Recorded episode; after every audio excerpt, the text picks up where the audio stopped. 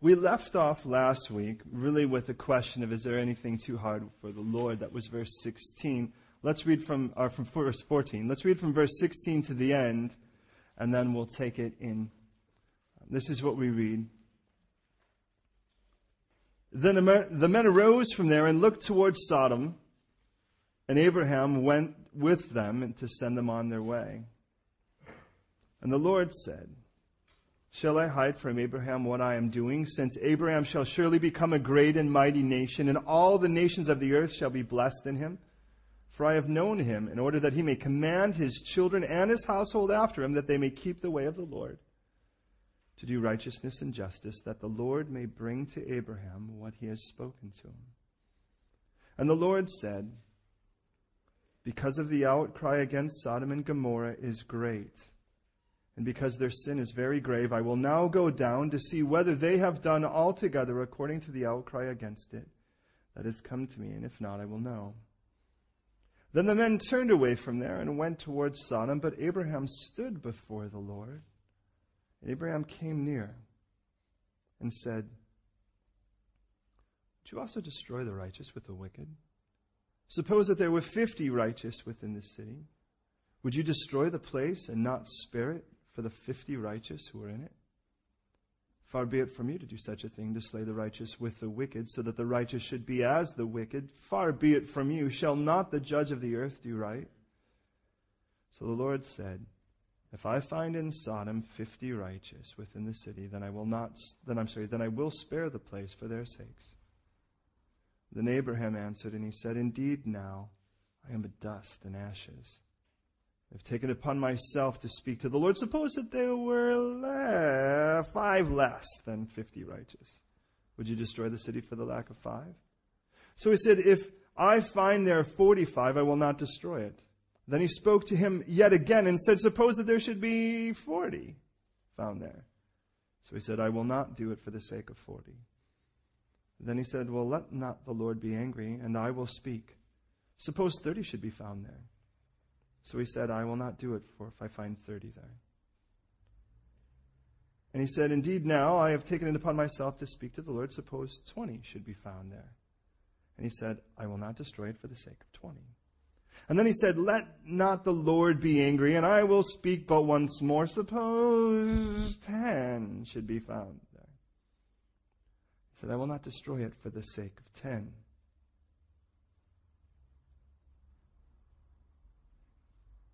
So the Lord went his way. As soon as he had finished speaking with Abraham, and Abraham returned to his place. Will you pray with me, please? What a sweet gift it is, Father, to take this time now to open our hearts and allow you the, the right to all therapy, all ministry God, we are in need of your touch. We are in need of your transformation. We are in need. We are in need to interface with you, to be engaged by you. And we recognize, God, your plan for us is for good, not for harm, to give us a future, a hope, to bless, not curse. We recognize in this room that there are a variety of needs. There are a variety of places in our walk. Some perhaps thriving in abundance with you, others struggling right now, trying to figure things out. Some in places of weakness, calling out for hope and help. And God, I know that you, being so perfect and limitless, can meet each one of us right where we're at and speak to every every area of need in this time. So would you please do that? Lord, I recognize just like Abraham, I'm just dust, dust and ashes. And, and yet, God, you've breathed life into this being, and now I pray you fill this vessel overflowing with your Holy Spirit. Immerse me that I become transparent and you be seen. And overflow out of me that I douse this precious fellowship you bled and died for with your joy with your peace, with your hope. I pray your word would burst open and come alive and speak to us individually as well as corporately. I pray that you would today, Lord, just reach every one of us. May we have fun in your scripture. May we enjoy your scripture. May we truly be in it and may it truly be in us. And in doing so, God, I pray that you would take each one of us now to that next step in our walk with you. If there are any who have yet to know you, let this be the morning of their salvation. Oh, Lord God, for those who have come to know you, turn us into disciples, from saved to student. And as we grow, turn us into servants, that we would become more and more like you, and the world would see how glorious and how wonderful to behold what manner of love you have lavished upon us, that you would call us your children, your sons. So, Lord, may we truly now delight in you. May we truly now rejoice in the God who rejoices over us. And we've thrown ourselves at the surgeon's table. Feel free to carve and to mold as we now put ourselves upon the potter's wheel. And do your work, we pray. In Jesus' name. Amen. I would say today, as I would any, please don't just believe me. Don't just assume it's true because I say so. Search the scriptures. This is your authority. And I'm so thankful for that. Now let's put it into context of where we are. We are somewhere nearly two, th- we're basically just as far, roughly, just as far on BC as we are right now in AD. We're roughly somewhere near the 2000 mark BC. And there is this man named Abram who had been called in chapter 12 that we saw out of the land of Ur to come to the area of Canaan, as we know today, Israel. He took the long way, taking his father, someone he wasn't supposed to take with him, and for that matter, a Lot, someone else who wasn't supposed to go with him. And he, instead of going due west where the area is, he heads north to the area of Syria, to Haran, and then heads down into the area of Canaan. During that time, Abram is on this glorious journey, this amazing adventure of discovery. And please understand, any person who receives the call from God that says, Follow me, is going to be on that journey. It's a journey of self discovery, but even better yet, it's a journey of God discovery. Some things that we'll know in theory that have to become something very practical. Some things that we'll only learn by experience. We tend to use the term here, some of you I'm sure have heard it, the term the fatal cubit. That's that area. Cubit's the distance between the bottom of your elbow and the tip of your finger. That area, if you put that basically where your head is, and don't worry, I'm not going to hit you. If you did that, you'd find yourself right at about the area of your heart. We call it the fatal cubit because at least in my life, there's so many things that seem like they're here, but they've never made it the fatal cubit to my heart where the real decisions are made.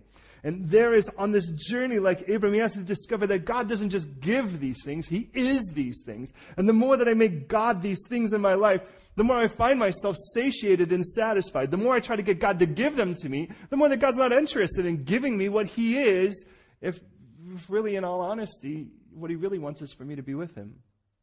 In Scripture, we find this interesting text where it tells us that no one seeks after God. There's no one. And matter of fact, Romans states the case with the idea that no one's in hot pursuit. So the idea of finding a seeker friendly, like we want to find those people who are seeking after God. No one seeks after God according to Scripture. That's the problem. And you say, well, what about those people that are like, well, I feel like I'm chasing after? Might I just say, if I could put it in the simplest, and, and you're welcome to disagree. This is, this is one of the few places I'm just going to say, this is my opinion. I think anyone in the world would love the things of God without God. I mean, they'd love the peace, they'd love the joy, they'd love the, you know, they'd, they'd love the, the power, and they'd love, they'd, they'd love the rest, the things that Christ offers. The problem is, is they'd, happily take those things if they were bottled up in a bottle or in a pill, or you could see them in a movie, or you could discover them and take a course for it. It's the moment of submitting yourself to your Creator that things become pro- problematic. So it isn't that people are seeking after God, they're seeking after the things of God. And I find the reason I say that is in my own life, that's what God is cleansing me of. Every time I learn from Him and I draw from Him, is He's going, look at, I want to be that. I want to just give that. That's what the world's doing, is looking for someone to give it. I want to be that. He is our peace. He is our rest. He is our peace. Ephesians makes that clear in chapter 2. He is our rest. Hebrews 4 makes that really clear. And I realize those things are not just, I mean, He is my life as Jesus tells me in John chapter 14, in John chapter 11, and in Colossians 3. And Abram's on this journey of discovering, and, and I just want to tell you in your own life right now, you're either going to seek God to give you or seek God to be. And the more you seek God to give you, to be honest, the more impotent your walk's going to be. Because God isn't interested in being the great cosmic Santa. Now, in this text, he's on the road of that discovery. And in that discovery, he's going to discover something, to be honest, quite startling in this text. And oddly enough, it's a part of being his friend. Now, back in verse 14, if you look at that, the situation is that the Lord has appeared. That's verse 1. He appeared, which in literally, again, the word in Hebrew, it means to be seen. So this is a strange thing. That means the Lord was visible to this individual, Abraham and he's visible to him. It appears as even if as if Abraham recognizes him, falls to the ground, even though he's with two other individuals who we'll later find as angels in the next chapter. He doesn't call them my lords, he calls them my Lord. One individual he's bowing before. The word, by the way, shecha, is the first time in, in scripture we find that word, and it's the word that is translated worship. It'll be in chapter 22 defined as worship. As a matter of fact, the majority of the time shacha is used, it is used in regards to worship. Now, with that in mind, he follows and he, and he says, No, if I found favor in your sight, and remember, that was sort of the text primary last time, is please don't turn aside. Please don't just keep going. Stop here. Please, let me provide water for your feet. May I provide food for you? You know, and, and, and rest yourself under this tree. And then he runs back to the tent and he tells his wife, Hey, honey, we got company. Make some food. You know, and, he, and go go make some cakes. Get some, get the best flour. And I want you to go and make some, make something really good here. And then he goes and he gets, picks a really nice heifer and he takes that heifer and he hands it to a young man. I remind you, Abram's 99 years old here, but yet we read, he hastens, he runs, he runs, he runs, which would be fun to watch a 99 year old man that excited running back Come on, let's go. Can you make this? And come on, get the heifer. Give it to the young guy so we can, I mean, the guy doesn't want to slaughter the cow. And in all of that, they, and the strange thing is, Abram's seeking to bless God, and I know that that blesses God's heart, but really, God's come there to bless him. And, and, and that's a really key element of all of this. This is never about how much we're going to be able to bless God. The one thing I can offer God that's really just going to jazz his groovy is my surrender. Everything other than that, I mean, to be honest, it's the only thing that I'm capable of, of that I actually have full, full possession of. Everything else is just something he gave me. Now, in light of all of that, here's a situation where they come in and go, now listen, your wife's going to have a son. Now she is classic. She's hanging back at the back of the tent listening, eavesdropping, and she laughs within herself. And the Lord says, is anything too hard here? And he actually says, so why did your wife laugh? And he's like, you know, you, you know, and here, and here's this conversation. Remember, the Lord's there with two angels, and he's speaking with Abraham. And Abraham now, his, I mean, you're kind of embarrassed. Your wife's back in the tent, and you, you know, and she's kind of eavesdropping. He's like, you know, your, your wife's kind of eavesdropping back there, because he kind of laughed within herself. And he, just before he has a chance to say, she's not eavesdropping, a voice comes from back here that says, I was not laughing, which obviously proves the point. She was listening in on the conversation. And, and, and, then he asks, Is anything too hard for the Lord? And that bounces into this strange text for it. And yet, why don't I just say this? Tell me if this makes sense to you. That faith is two, two issues. And this is the problem. I mean, there is the area of dominion and the area of desire. The area of dominion is in the issue of whether or not it's something God is capable of doing. Know, if you have any relative faith and you and, and God is God is presenting himself in Scripture, chances are you don't have a tremendous amount of trouble with God being able to do something. Isn't that true? I mean, the bottom line is, do you really think that if God wanted to, he could turn the sun into a chicken? If God really wanted to, he could fill this room full of jelly beans. I mean, it shows how weird my imagination is. I mean, if God wanted to, you could wake up tomorrow and you, you know, your bank, your bank account could be full of money and you could actually go and buy a house. I mean, or a car could show up. I mean, you know, I'm just trying to get something a little bit more practical, you know. He could change the government. He could, I mean, if God wanted to, he could part the ocean and we could walk to, uh, to any place we wanted to. We could walk to Hawaii if we felt like it. If God wanted to, that becomes the problem. See, to be honest, that's where the struggle is. Because if I know that God can do everything, I, mean, I know He's capable. But the real problem is why isn't He doing it, right? Because the other issue of it is the desire. God, I know you're capable. I know you have the dominion to do this. But do you have the desire to do it in me? And that's the area, to be honest, where the greatest struggle, the greatest fight is fought. Is that true for you as well as me?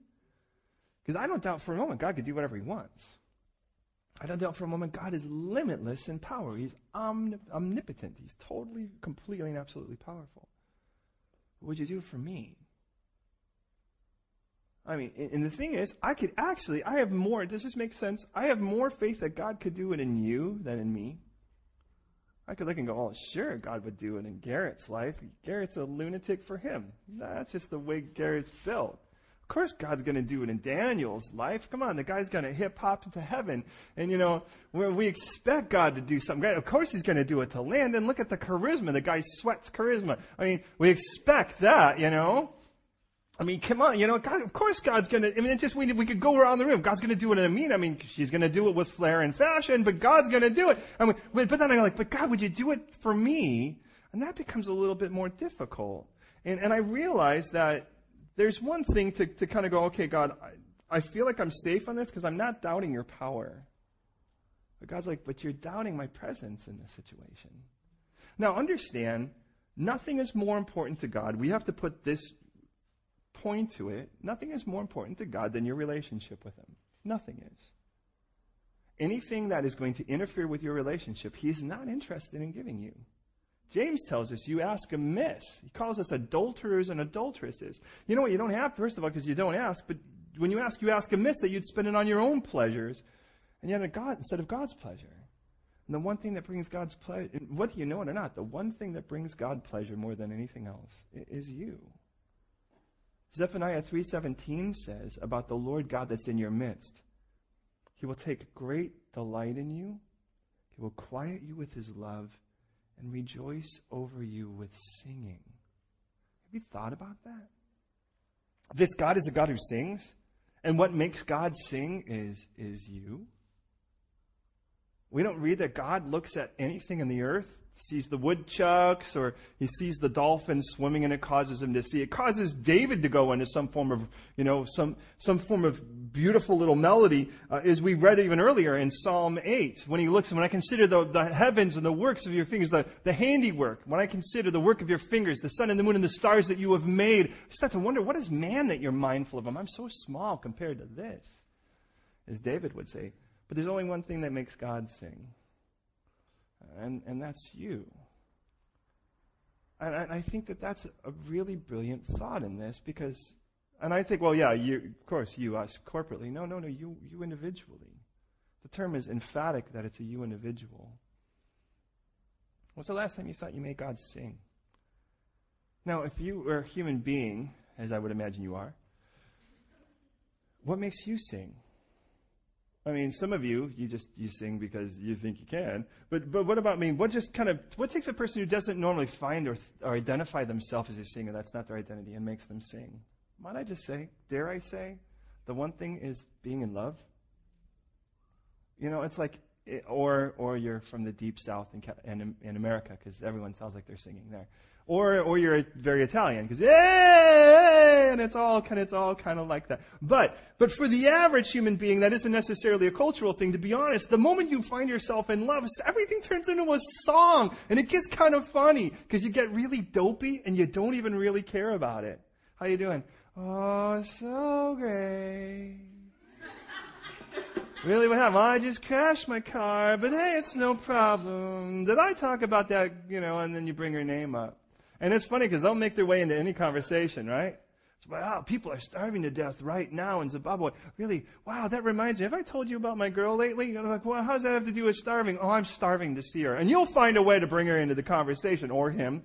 You know, and the reason I say that is, is that there's this God who, if there's one person who seemed to know in scripture how intimate this God was with him, it, it had to be David of all the people. And it was the one person, by the way, who seems to be the guy that seems to respond in like manner. Now, this is the guy who said, One thing have I desired of the Lord, and that I will seek after, that I would dwell in the house of the Lord all the days of my life. Do you realize David never had a house of the Lord? It was a tent. Remember that? David wasn't allowed to build the house of the Lord because he was a man of blood. So he built a tent next to him. He's like, God, okay, if I can't build a house, can you just go camping in my front yard until we can do this? And that was David. And yet, David, well, go to Psalm 139 for a moment. Look at it with me. And some of you are like, ooh, this is one of my favorites. And I'll be honest, it's one of mine too, for this very reason. Now, if you had a skewed version of God, one that just seems like he's angry and rotten, and he is going to, he is, by the way, just, and we'll see that in our text. But if you thought all he was looking is to catch you doing something wrong, this would be the song of paranoia. But it's not. Oh Lord, you've searched me and you know me and known me. You know my sitting down and my rising up. You understand my thoughts from afar off. You comprehend my, my path and my lying down, and you are acquainted with all my ways. Oh, but there is not a word on my tongue, but behold, O Lord, you know it altogether. You've hedged me. That's protection, you know behind and before and laid your hand upon me. Such knowledge is too wonderful for me. It is high, I cannot attain it. Now, first of all, you get the idea that David recognizes this intimacy factor between him and God, and then he just says, and in an American colloquialism, this just blows my mind. My mind is melting out of my ears at the thought of this. I mean, you know all this? It is uncomprehensible. Uncomprehendable. It is so far beyond. Where can I go from your spirit? And where can I flee from your presence? If I ascend into heaven, well, of course you're going to be there. But if I make my bed in hell, you're there too. And if I take upon the wings of the morning and dwell in the uttermost parts of the sea, even there your hand shall lead me. Your right hand will hold me. So is there any place you really think you're going to be able to run and not have God meet you there? If you're running from God, okay. Um, if I say, surely the darkness shall fall on me, even the night shall not be light about me. Indeed, the darkness shall not hide from you, but the night shines as the day, and the darkness and the night are both alike to you. For you formed my innermost parts. You covered me in my mother's womb. I will praise you, for I am fearfully and wonderfully made. Marvelous are your works, and that my soul knows very well. Well, my frame was not hidden from you. And when I was made in secret, skillfully wrought in the lowest parts of the earth, your eyes saw my substance being yet unformed. And in your book they were all written, the days fashioned for me when there was yet none of them. Oh, how precious, precious are your thoughts toward me? Not how evil, how vengeful, how angry, how frustrated. How precious are your thoughts toward me, O oh God. How great is the sum of them. If I should count them, they would be more in number than the sand. And when I awake, I'm still with you. Do you get the idea here that David doesn't seem to have a problem with God being this intimate with him? You know, what was God's appraisal of David? He said, This is a man after my own heart. Would you like that title? I would love that title. Well, I'd like you to think of something. If you were after someone's heart, what would you do? I could, you know, try to embarrass someone. Landon, how'd you try to go get Rachel's heart? You know, what did, what was it? Luke, what did you do to? Did you start studying Swedish? Did you shop at IKEA? did you get a taste for those meatballs? I mean, you know, what was it? You know, I've learned this. If you want to win someone's heart, you take what is important to them and you make it important to you. Does that make sense? And you take what they utterly hate and you tend not to make it a portion of your life. And God looked at this guy, this human being. What made David different than us? And he said, Now there's somebody not after my blessings, not after my favor, is after my heart. Man, if you're looking for the right thing, here's the greatest part. That's the one thing the Lord really makes catchable. It's like, here it is. I'll be honest with you, there will be no one in this room whose heart will be as catchable as the Lord. Let's be honest. We've been hurt enough. We know how to make the road a rough one to get to our heart. You're going to earn it. And the problem is, you're going to earn it from other people who've abused that right in the past. And we as humankind have abused the right to come to God more than anyone else could possibly, and yet God has still opened up his heart and said, It's catchable. You want it, it's mine, it's yours. Is that amazing? And the reason I say that is that Abraham now is going to step into an amazing conversation with God. He's going to haggle with God Here's my question to you Do you think that God liked this conversation or not? I think God loved it. In the currency of heaven, there is no higher denomination than you. There's no greater valued thing in heaven than you. Nothing. Jesus didn't die for anything else but you. Think about that. The Bible tells us that the kingdom of heaven is like one who walked through a field, which he had already defined in earlier parables. There's seven in that chapter, Matthew 13. He already defined it as the, as the field is the world. And he says someone was walking through a field, saw a jewel so precious that he got rid of everything to get that one thing. This jewel, this precious jewel. Now, sad, there are some that would try to play the role of the, well, the kingdom of heaven is, well, you have to give up everything to obtain. But the problem is the term purchase. You can't purchase the kingdom of God. But Scripture tells us that we were purchased. We were bought at a price. We're not our own. Corinthians made that clear. And if the field is the world, who walked through the world saw a jewel so precious that he gave up everything? Wait a minute. The only proper place to take that is that that's God walking through the field, which means that the only proper, well, that's you, that's me. Where the jewel? He walked through the field and he said, You, I will give up everything just for you. That's a crazy thought. And if that is the highest currency in heaven, and we're sitting here pleading on behalf of human beings, do you think that touches the heart of God? It sounds like it's about the thing where you've sort of tapped right into the artery of God by doing such a thing.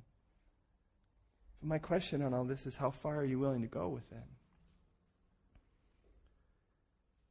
In verse 16, the men arose now and went towards Sodom. Abraham went now to send them on their way. In verse 17, the Lord then says, and I'm, we don't even read who he's talking to, more than likely the Father. Shall I hide from Abraham what I'm doing? Since Abraham shall become a great and mighty nation, and all the nations of the earth shall be blessed in him?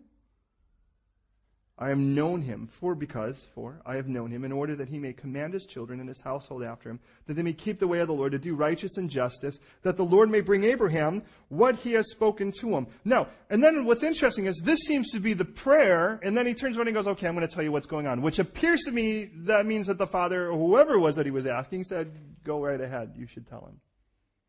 Should I tell him, should I tell him, what, should I tell Abram what's going on? Should I tell him what I'm about to do? You know, because all right, Abram, this is what's going to happen. And you get the idea here that, well, well, what was this because, first of all? And, and, and what's the result of it? Well, interesting, because what he's going to do is he's going to tell him what he's going to do. And I can't help but I'm immediately brought to John 15, because in John 15, Jesus turns to his disciple and he says, I no longer call you servants. Do you remember that? Do you remember what he says, I call you now? What does he say? Does anyone remember? Yeah, I call you friends. Do you remember why? He says, because a servant does not know what his master is doing. He says, I call you friends because I'm going to let you know what I'm doing. I mean, a servant doesn't need to know what the master's up to. He'd like to know what the master's up to, but in the end of it all, he needs to know his role. But he goes, I'm going to make you more than that. I want to make you friends. I'd like you to know what I'm about, what, I'm, what, what this whole thing is about. And, and now in that, I, I kind of look at this and I think, well, wait a minute. The Lord spoke to Moses face to face as a man speaks to his friend. And this man now, this man Abraham is speaking to this person he can see that's the Lord and he's speaking to him like a friend. Well, this is what he says why. Shall I hide from Abraham what I'm doing? Because since, one, Abraham will become a mighty nation, that means I already have a fruitfulness plan for him. This person is going to be fruitful. Second, the entire world is going to be changed by him. Notice what it says. All the nations of the earth, or peoples of the earth, or families of the earth, will be blessed by him. Now, understand that anyone in the world could pretty much be a world changer to some degree. And you could go and kill a bunch of people and be a world changer. You'll change a lot of lives for that. But to be a world changer in something eternal, well, that's a pretty radical thought. Now, please understand, you need to recognize this. Only, only human beings have the, the power, and for that matter, might I just say, only Christians have the power to do something good for eternity. Think about that. I mean, we can try to save the woodlands. That's nice. We can recycle. Well, that's nice.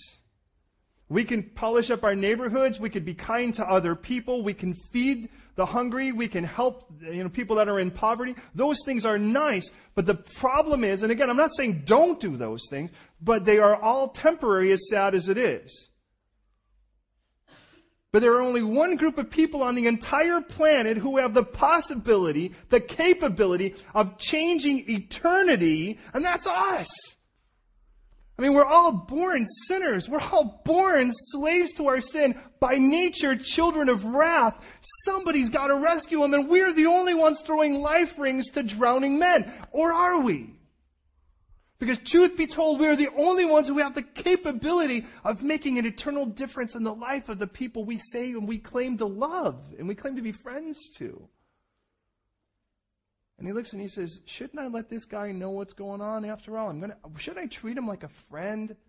After all, I have a call in his life to change the world.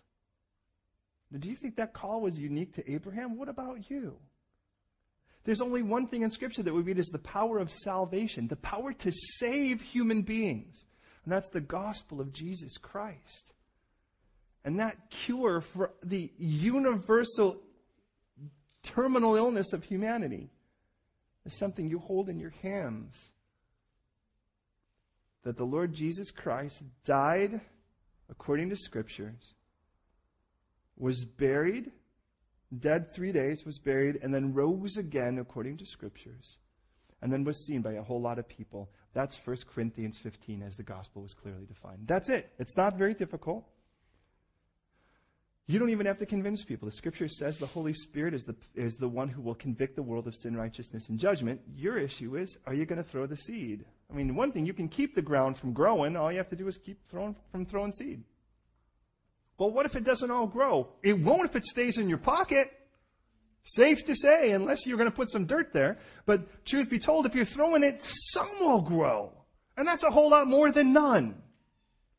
And in this, he looks and he says, Shouldn't I tell this person? Because I have a calling of fruitfulness on their life and they're going to touch the world. Look at, I have no delusion of grandeur in the sense of thinking that God's going to use me to change the world as if that was my issue. I have a, I have a, a complete clarity of who the big person is, and that's God. I'm a tool in his toolbox, in his toolbox. I do believe he's going to change the world through me and you. I do believe that. I don't dream small. I've never been a small builder. I've been the kind of person, I'm not like a little, you know, I'm like, okay, this isn't going to be a little building. This thing's going to reach to the heavens. This is, let's plan, let's build Rome if we're going to build something here. I've always been that kind of person since I've come to know Christ. And when the Lord says, look, I want to use you to touch someone, and they think, how many people do you think the Lord's going to use you to touch? I think the world. How? I have no idea. That's not my job. I'm a tool in his tool belt. Pull me out when you need to, and we're, let's go for it. And you know what? That's not because I'm anything cooler than you, smarter, more talented, or anything more than you, or even older than most of you. Truth be told, it's just because the God that does huge stuff does huge stuff. He's an extraordinary God, and I'm an ordinary thing in the hands of an extraordinary artist. I'm okay with that. How about you? But you won't be finding much kind of action if you're not going to be willing to to stand up when the bugle is blown. Just be available, beloved, and watch what God does. Now, in this case, God, here's the Lord. This is the Lord saying, you know what? And what would it be like to hear the Lord say, because, you know, should I talk to Clive about this? Because, you know, Clive's got this amazing call in his life. He has yet to discover what's going to happen with him. Clive hasn't stepped into it yet. You know, and I'm not speaking prophecy. I'm just going hypothetical here. You know, but man, I mean, the entire world's going to get touched. They're going to put one of those like blue plaques on a wall somewhere on the outside in London. They're going to say, Clive lived here. You know, I mean, you know, people are going to drive by and they're going to get the shirt, you know, with your face and the hat and the, you know, and the, yeah. And you're like, I, you know, I touched Clive. I saw Clive. I mean, you know, and it's like, what? You're, oh, come on. I'm just a little guy that didn't have any kids from Ur. God's like, yeah. So what? Somehow you thinking it's because of you? Believe me, I'll account it as righteousness and let's get to work. But then he says, no, notice there's more than that. And that, that would be enough, wouldn't it? But he says, listen, and this is my favorite part of it all, verse 19. I've known him. Well, doesn't God know everyone? Well, there's a difference. There's a difference between to know something by perception and to know something by experience.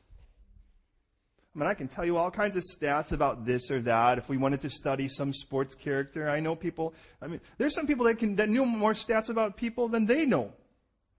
There was a time back in Central Coast, several years ago, when we were in a band and the band was kind of doing something kind of funky back then. And there was this particular kid, he was 14 years old, and he was running around telling people how he had taught me how to play guitar, which is interesting because, in all honesty, I had been playing guitar longer than he'd been alive. So that was a, a supernatural act then. But nonetheless, but he, and he really knew like a lot of things. I mean, it was amazing how many facts. And he happened to be the nephew of a recording studio guy that I had worked with. And he came up to me one day and, and uh, I was talking, and, and, and there were a couple of people who know kind of the situation. And he walked up to me and I'm like, hey, so I heard you taught this guy to play guitar. And he's like, yeah. And he's going off and off. He has no idea I'm the guy he's talking about. And I thought it was such a remarkable moment because though, and he was rattling off stuff that I was like, to be honest, I could have used him as a valuable resource because I'm not good with details. I could have said, hey, you know, what was that date again? But, you know, and, and then in the end of it all, and then somebody finally came up to me and went, Hey, Tony, how's it going? And his face just turned sheepishly white. And then the reason I say that is he knew a lot about, but he didn't know me. And, and that, that's not because I'm anything any more extraordinary than any of you. But in the end of it all, the Lord doesn't want to know about you. He knows everything about you, but He's not interested in your statistics. He wants to know you. He wants to know you intimately. He wants, to be honest, it's sort of like saying, I want to have some memories with you. Is that all right? I want to do some things so that we can actually sit back one day and laugh about something we had that we were together on.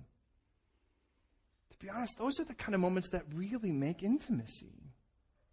And there are going to be people, according to the New Testament, that they, they actually they knock and they say, Lord, Lord. And he's like, Why do you call me Lord, Lord? You've never done what I said. How, why would you call me boss and not do what I say? Don't you find that strange?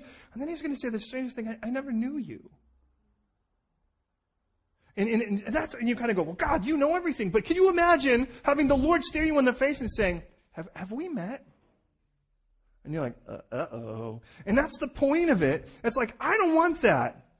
I don't want there to be a point where the Lord has to in any way search his mind for some event. Well, I went forward in an altar call when I was six, and let me tell you, I was there with Billy Graham, and he, he, I was so close he spit on me. That's worth something. And, and I sang, come as you are, and oh, and I got it. I still have that Gideon's Bible. I haven't opened it. Look, it's in perfect condition. It's in mint, you know. And in the end of it all, the Lord's like, wow, did we ever have any encounter? To, oh, what?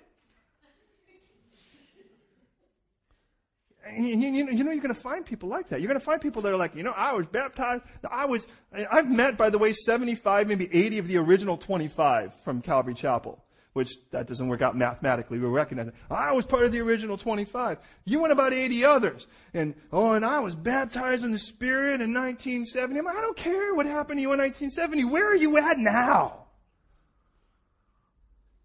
That's the guy who's scouting girls, but I was married 10 years ago. I don't care if you were married 10 years ago, then you need to be married right now. Because you ain't acting like it. Exactly. yeah. That touched a nerve. Now, now listen, beloved, beloved, the Lord is not interested in us just having his stats. He wants to make memories with us.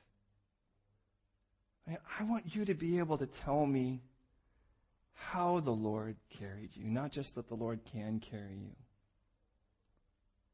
I want you to be able to tell me how the Lord is your peace. Because to be honest, for a person who's going to hell out there, and the best they have is, is drugs to make them feel a little less anxious, that's the best peace the world has to offer as a sedative.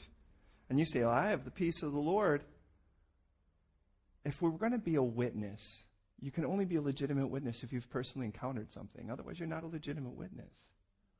Let me ask you something. Sincerely, sincerely,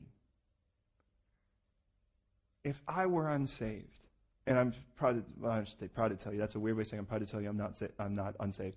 Um, if I were unsaved, and I were to come to you and say, I'm really looking for peace, could you give me testimony in your life of what that really means? Christ's peace? Because all of your theory isn't going to mean anything to me if you can't give me the real deal. Isn't that right? Joy. Are we, are we aware of the difference between joy and happiness? Happiness being circumstantial? I remember when I found that check or I reached in my pocket and I pulled out a 20 and I had joy. That's not joy, that's happiness. Happiness is circumstantial. To be honest, joy will be most clear when you have nothing to be happy about. And to be honest, those are the moments we want to avoid the most. And to be honest, those are some of the most powerful moments of testimony in our lives. Let's be honest. Because the unbeliever at a moment like that's going to look and go, okay, buddy, let's uh, see you cough up that joy now. Because it doesn't mean anything until now. You're like, and you know what? You know why I know that? Because that's what Satan did in regards to Job, right? And don't you think he's telling the unbeliever the same thing? Well, of course they're happy. Look at how you've blessed them. I mean, for goodness sakes. He's got a nice family. He's got a nice house. He's got, look at the payroll and the car he drives and strip all that, he'll curse you. Now, I, I would not, who wants to volunteer for Job's role? I wouldn't. But in the end of it all, if you are in any particular position like that and you're going through it, and people are sniffing you out at a moment like that, I think they should be. And you realize the reason they are is they're like, okay, let's see if this joy thing you talk about is for real. Does that make sense? And understand that what the world, what the world is looking for is something transcending. Do you think Harry Potter reached out so much? People are starving for power and they think that that's where they can get it. And we're like, we have the power of the Lord. And they're like, what does that look like? And then they'll see a bunch of Christians, and what do we do? We all complain about the world. Yeah, I just hate things. Things are so awful right now. Man, I just, God, God killed the government and God just said, and changed the taxes and all. It's like, wow, yeah, joy of the Lord all coming out of you like sweat, let me tell you, right? Who wants to join that group? Power of the Lord. And we're like, oh, I'm just dying in my sins and the world is, and we're like as emotionally unstable as everyone else. And we're on this roller coaster and the world looks and goes, well, you don't, I mean, let's be honest. If the world really took you and dissected you, would they be convinced that there's anything you possess that's any different than the world? Or me? And yet God says about this guy Abraham, I'm going to use him to touch the world. And I know him. I know this guy. Do you know the history we have already? I mean, do you know? I, I could stop right now. I mean, I know him well enough though that Abraham seemed to, well, he seemed to recognize me when I walked by. I think he knows me too. But then he says this. And notice what it says in the text, and you can see why we haven't gotten very far in the text. He says, I have known him in order that he may command his children and his household after him for these things. That they keep the way of the Lord, number one. Number two, to do righteousness. Number three, to do justice. So that I can bring to pass what I've spoken to him. So that the Lord may bring to pass. Bring to Abraham what he's spoken to him. Now, keep the way of the Lord. By the way, this is important. The word keep, the word shamar, again, the word means guard, to hedge in. And that's really key because the whole idea of this, is he goes, look at, I know him. We have enough memories and I want him to know me well enough so that he can actually hedge in what's the right way. Well, what's the right way with the Lord? It's a way of intimacy. It's a way of walking with him intimately. Not just knowing about him, not just going through empty rituals. It's about really knowing him. And then he goes, and then I want to turn I want him to teach his family that. How many times in scripture do we find some guy that seems like a mighty man of God, but his kids are punks? I'm like, now how in the world did Samuel have kids like that? Or how did Eli have kids like that? And he even names them, if you look at these guys, Hophni and Phinehas, the kids' names mean puncher and serpent mouth. What priest names his kids puncher and serpent mouth? I mean, even if his mouth did, if he was like, ah, ah, ah, I mean, if he was like looking like that at the kid, we're like, we gotta name him something other than that, honey. We're a priest. I can't name him serpent mouth. We're gonna name him puncher. Really? You're gonna name him puncher? And I realize in that, it's like, uh, he goes, look, I want him to teach his kids. But you know, the, there's something about teaching your kids. Well, children, I want you to learn. Here are the doctrines and standards, and here's all of my methodology, and here's my systematic theology. Here it is, learn it, and take it and test it. And then there's another thing to be able to say, Can I tell you about how the Lord did something ridiculous in my life? And after a couple of those, I've learned this with my own kids. They start looking for him now, which is a really healthy thing. They're like, so? And they'll, they'll trouble you with this. You notice that? Because what'll happen is, you'll start, some situation will happen. They'll go, well, dad, there, there. We're in one of those situations again. How's God going to step into it? And you're like, really don't know, but I bet he is. And you know who the cool thing is? We're going to have that memory now. You know what's really cool? This is our, like, dude, this is our first year. We started Sundays the first Sunday of this year. Are you aware of that? You're here for the first year. Do you realize what God's going to do? I don't. I know it's going to be cool. I know He's going to reach this world and we get to be a part of it. And you get to watch me grow. I get to watch you grow. We have intimacy with that. But then we get to watch how the Lord steps in in all of this. And we get to sit back and laugh and go, remember when we met in a nursery and we had to walk under the flags and we get the Will and Kate blessing for a while. And there was the cupcakes in one corner and the autumn leaves in the other. And there's that, whatever that girl is eating something, hopefully not from the tree of knowledge of good and evil. And, you know, and we're like, remember that? I had to play drums behind a shield that would look like a British flag. And remember those days? And it's like, these are the things that will endear us later on. And it's like, but you know what? I want you to recognize, hold me to it sincerely. I'm not here to just sort of rant and rave. I'm here to grow with you. And man, I, I want to show you the joy of the Lord. And I want to show you Christ's peace. And I want to show you what it means to hope in Him when there's no other hope. And I want you to hold me to that. And God says, I want, because if you'll pardon me for saying, scripturally, you're kind of my kids that way. And, and I have a responsibility to that. And So should I, should I teach him that? And then he says to teach him to do these two things, by the way. And here it is, and then we'll get right into this debating thing at the end of this. To do, ju- to do righteousness, and by the way, that's so fundamental because the word righteousness is the word that simply means to be right with God. How do I stay right with God? Well, there's one thing he wants that solves everything. He wants my love. To ask if there's one thing that I have to do, what is it? Love the Lord with all your heart, mind, soul, and strength. That's what God says. He took all of the commandments and he says, Now in Deuteronomy 6, can I put it all in one thing? This is what I want from you your love. And you're like, Well, what about my time? What about my bank book? What about my friends? What about my. God's like, Look, at if I had your love, we won't be debating over any of those things. You're aware of that, right? I rejoice over you because you have my love. I'd like you to fall in love with me like I have with you. And the other thing then it says, and to do justice. And the word there, mishpat, means to be good, to have good judgment. In other words, to make good choices. So what I want in the end of this is, is a, I want this, I, I, this is the plan I have for Abraham. I have this plan for him that he's going to teach his kids what it's like to walk with the Lord, right? And to make good choices, to stay there. So should I tell him? Okay. And let me tell you then. All right. Well, here it is. Abraham, you need to know, you need to see another side of God. What side is that? The side that don't put up with it. I figured that would happen at this moment. That's all right. Listen,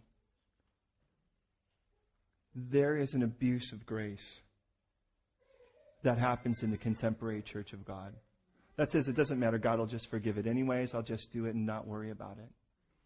There is a very popular contemporary singer that's out, breaks our hearts. We remember her back when she was Katy Hudson, uh, back in the central coast of California. Um, teenage singer had this Christian, we still have it. Uh, bright voice, very energetic, a bit out of control as a teen, that um, was really tired of doing that and changed her last name to Perry and went out there and really started doing some pretty crazy things.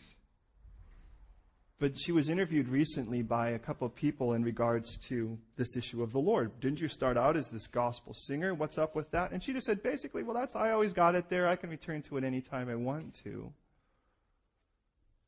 And my heart breaks. And I'm reading this text, and I realize that whether we like it or not, God's real, and God has a side that punishes. And He deals with ardent, absent running from, uh, ardent, absolute running from Him. And, and whether we like it or not, may I just make it really clear? There is a real hell, and He doesn't want you there. Let me just make it as clear as I can. This will not be the kind of place where there is a gray area. Now you'd say, well, how could a loving God make a hell? Well, let me just tell you this.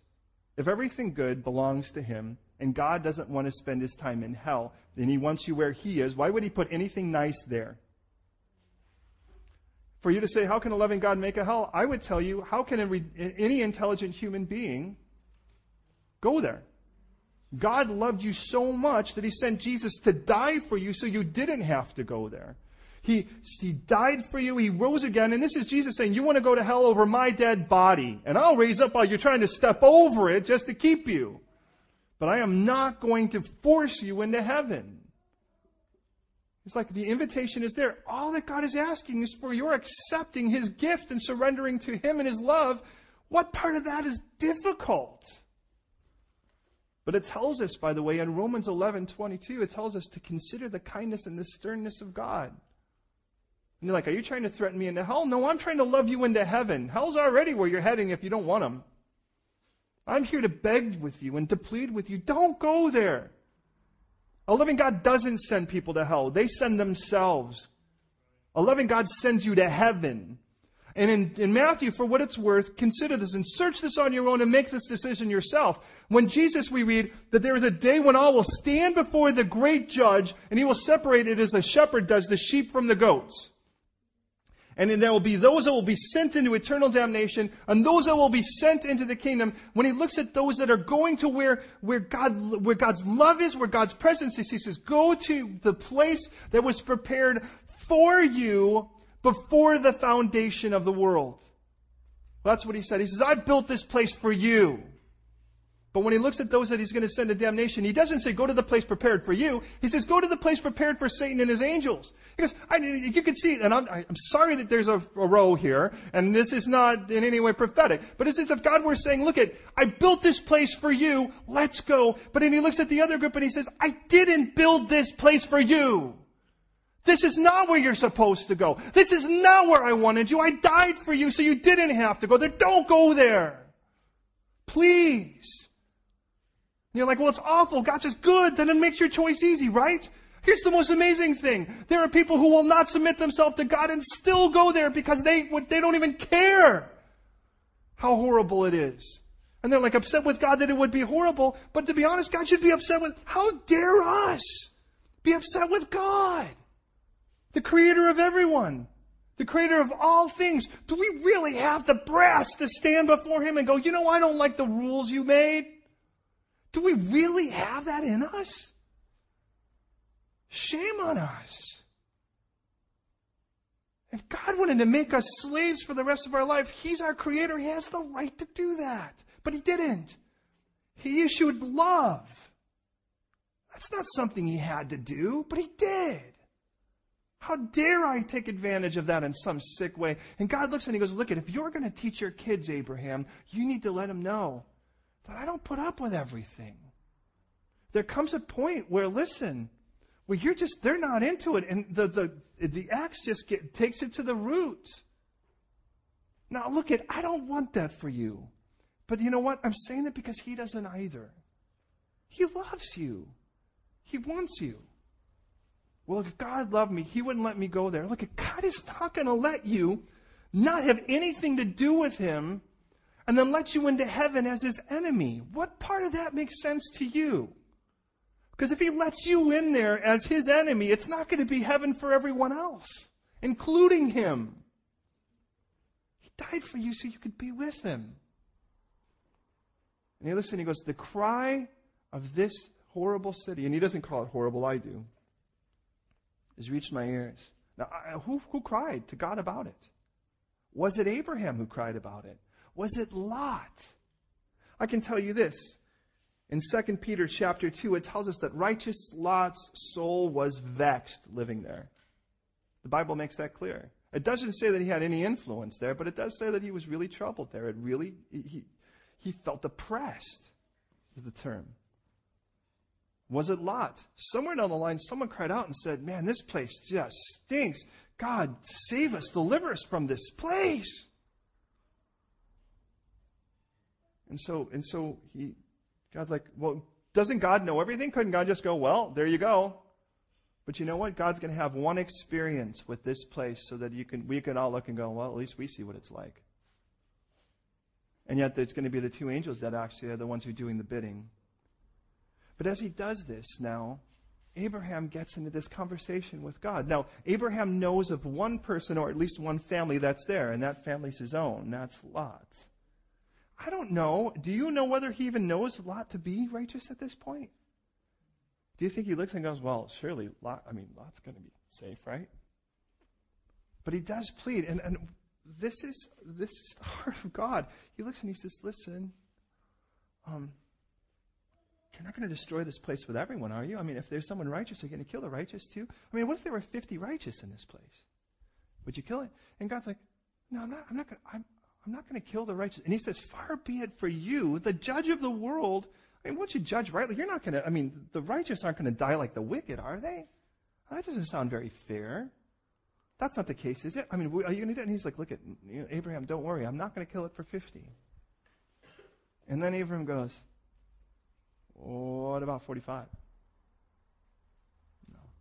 What about 40? No, I won't. How about 30? Hmm. 20? 10. Would you, I mean, would you destroy the city for 10 righteous people? No, no, I, I wouldn't. Notice the last verse. It says, and when he finished talking with me, left. Who stopped talking? Did you get that? Is there a part of you that wonders, what if Abraham had said five? What if he had said one? I mean, there's this weird, awkward moment, right? According to the text, what that means is there's this debate. Well, what about 10? What about 20? No, I won't. What about 10? No, I won't.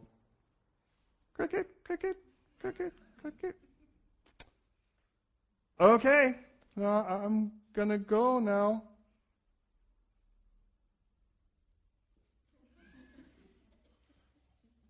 I'm, I'm, I'm going.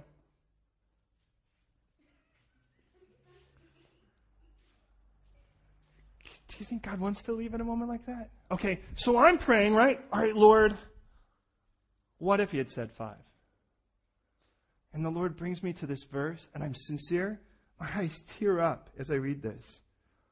Can you find Jeremiah? Go to Jeremiah chapter 5, please.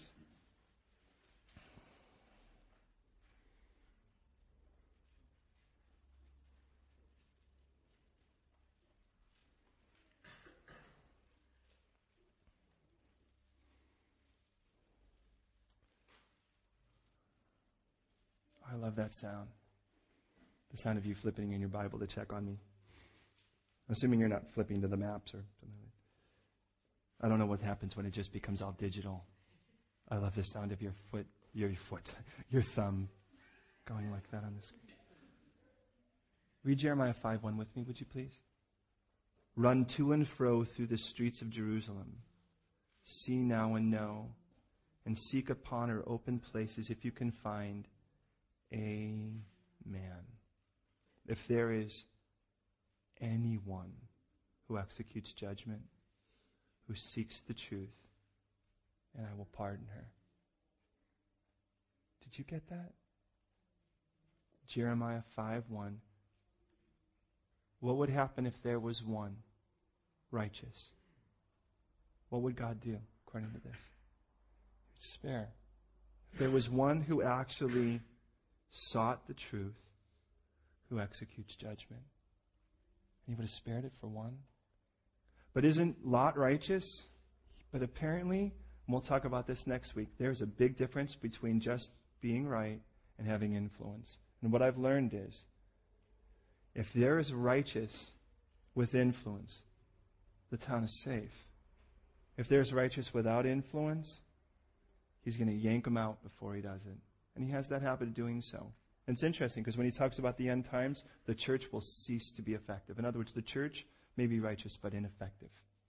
And as a result of that, God's going to yank it out before he pours forth his judgment. And he has already set that up as standard. If we were just learning our doctrine as we were going through Genesis, and we'll get through that next week, God has already made it really clear how he works, how he operates. Now, here's my question to you Where's your heart as we bring this to a close? Ezekiel 22:30 says this, I sought for a man among them who would make a wall, who would stand in the gap before me on behalf of the land that I would not destroy it. And Ezekiel, God says, and I found none. And Isaiah 59:16 he says, I sought, but there was no man, and I wondered because there was no intercessor. In other words, God was, God was amazed that of all the people who claimed to be his, there was not one, one, one individual who would stand among them and say, God, Deliver these people, I beg you. Isaiah 63 4 says, The days of vengeance are in my heart, or the day of vengeance is in my heart, and the year of my redeemed has come. I looked, but there was no one to help, and I wondered that there was no one to uphold. In Psalm 106 23, it says, Therefore, speaking of Moses and his intercession, he said that he would destroy them had not Moses chosen and stood before him in the breach to turn away his wrath lest he destroy them. And you go, well, did Moses really steer the heart of God? God knew what Moses would do, and you can argue on either side of that. But the bottom line is let me ask you are you a, are you a gap stander? Are you a gap stander in your family? Are you a gap stander in your friends? Are you a gap stander in this country, in this city? Because this city needs gap standers. People who will stand there and say, God, please don't destroy this place because I beg you, make instead, make me effective, make me fruitful. Make me the kind of person that this community can turn and see you in so much that they would cry out to the salvation of their God. They are chasing after horrible counterfeits, sorry substitutes, and in replacement of that, God, I beg you, deliver this nation and use me to do so. Is there anyone other than me that's willing to do that? I'm going to do that. I've been doing that. And I tell you, that doesn't make me anything other than what God wants us all to be. He wants us to be gap standers. Or do we get that point where we're just like, fine, let him fry, like Jonah? who doesn't seem to be a hero much in Scripture, even though used by God. Listen, there's a difference between having your heart broken for someone versus having your heart broken from someone. And you can make the choice. I humbly set, before you, let your heart be broken for someone and not just by someone.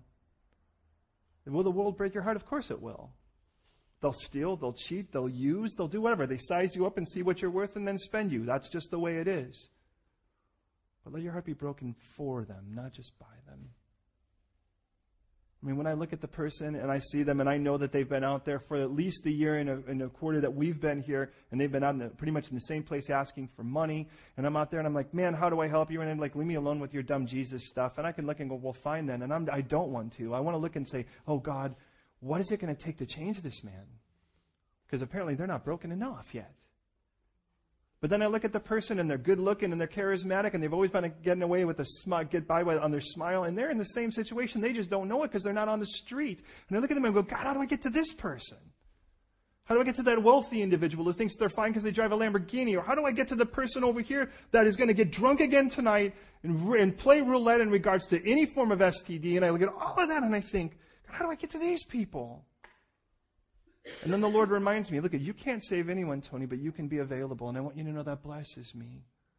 All right, Lord, I'm available. And I'm telling you what, there are nights I walk the streets and I'm praying, Lord, just run me into whoever you want to run me into. And there are nights where I feel like, I, I, I feel like every time I take a step, I run into someone and I'm sharing the Lord with them. And then there are other nights I feel like I spend the whole night walking like some creepy guy around the streets praying for people. And there's that guy again. I'm just like, all right, Lord. And I'm like, I look, probably look pretty crazy because I'm, you know, I'm like, I'm, there are times I'm even, my mouth's moving, Lord, please. But I, my, I mean, from far away, I probably just like,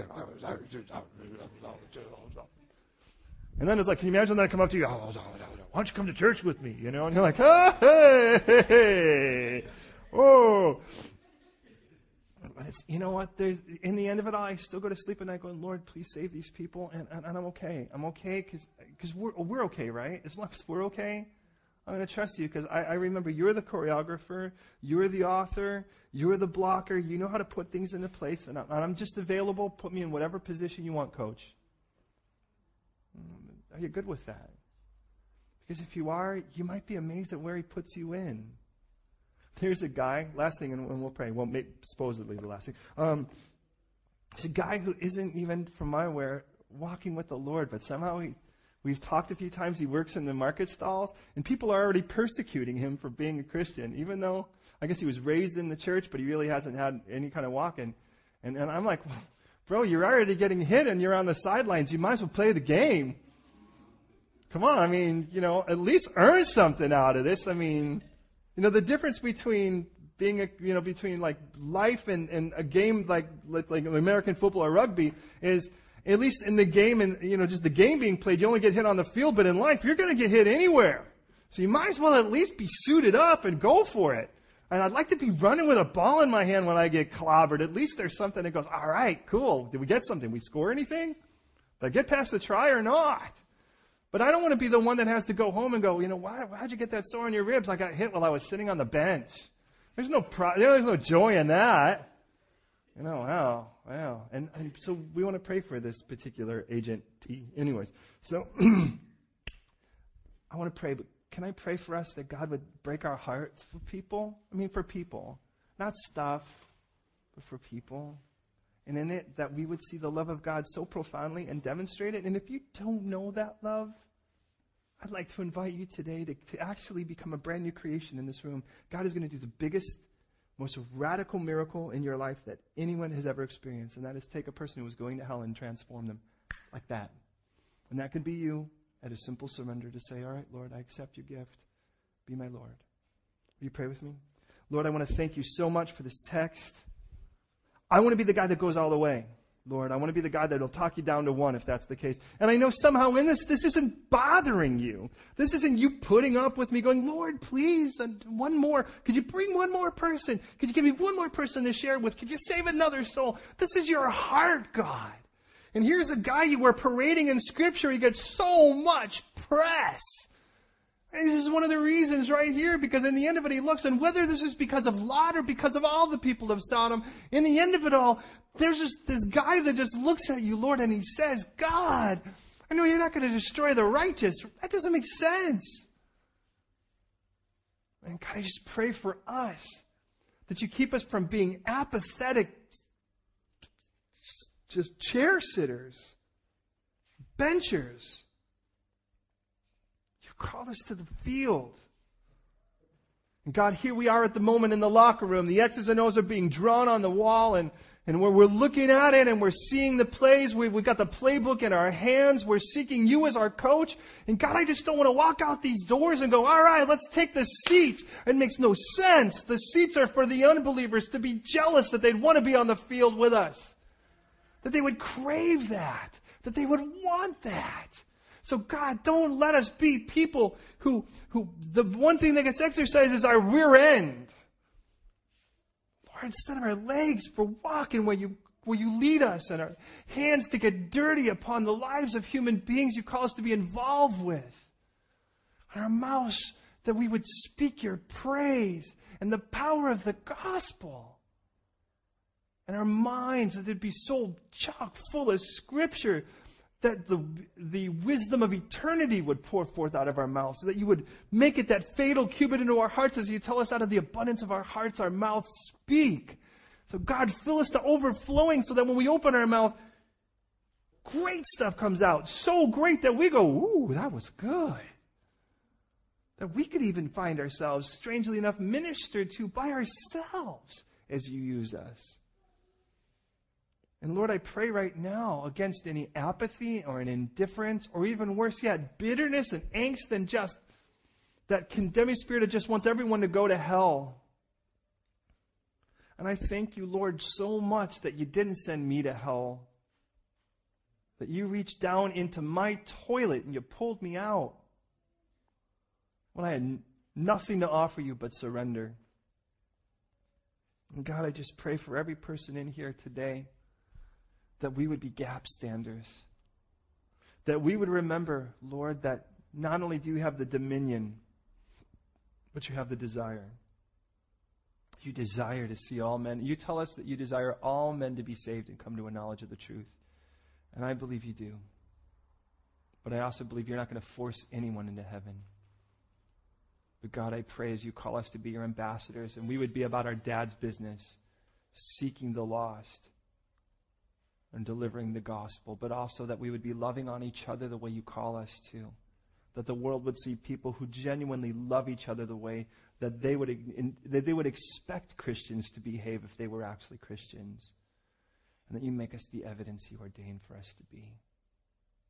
And finally, Lord, in this room right now, if there be any or many who have yet to say yes to your gospel, Jesus, your death on the cross for their guilt, your resurrection to offer them new life and innocence at your lordship, then I pray right now your Holy Spirit would convince them of that need. And if that's you, or today you just want to rededicate your life to Him, I just want to pray this prayer. And at the end of it all, as you listen, I ask you to give a resounding, confident amen. And it's simply this God, I, in God in heaven, I confess to you, I'm a sinner. I've done wrong. I've done that which has made me guilty. And I, therefore, my guilt deserves to be punished. But I believe that you loved me so much that you punished my guilt on your cross on the cross of your only begotten Son, Jesus the Christ, and that He died on the cross for me, just as you ordained, so that all my guilt could be paid for, and that He rose again to offer me new life. And I say yes to this new life, and I praise you, and I thank you for giving me that.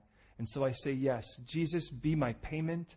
Jesus, be my purchaser. Jesus, be my innocence, be my life, and be my Lord and my ransom as I surrender to you now. And God, the Father, adopt me as you promised to, that I would be yours and make me the evidence you call me to be. In Jesus' name, use me to change the world. I'm yours and available. Amen.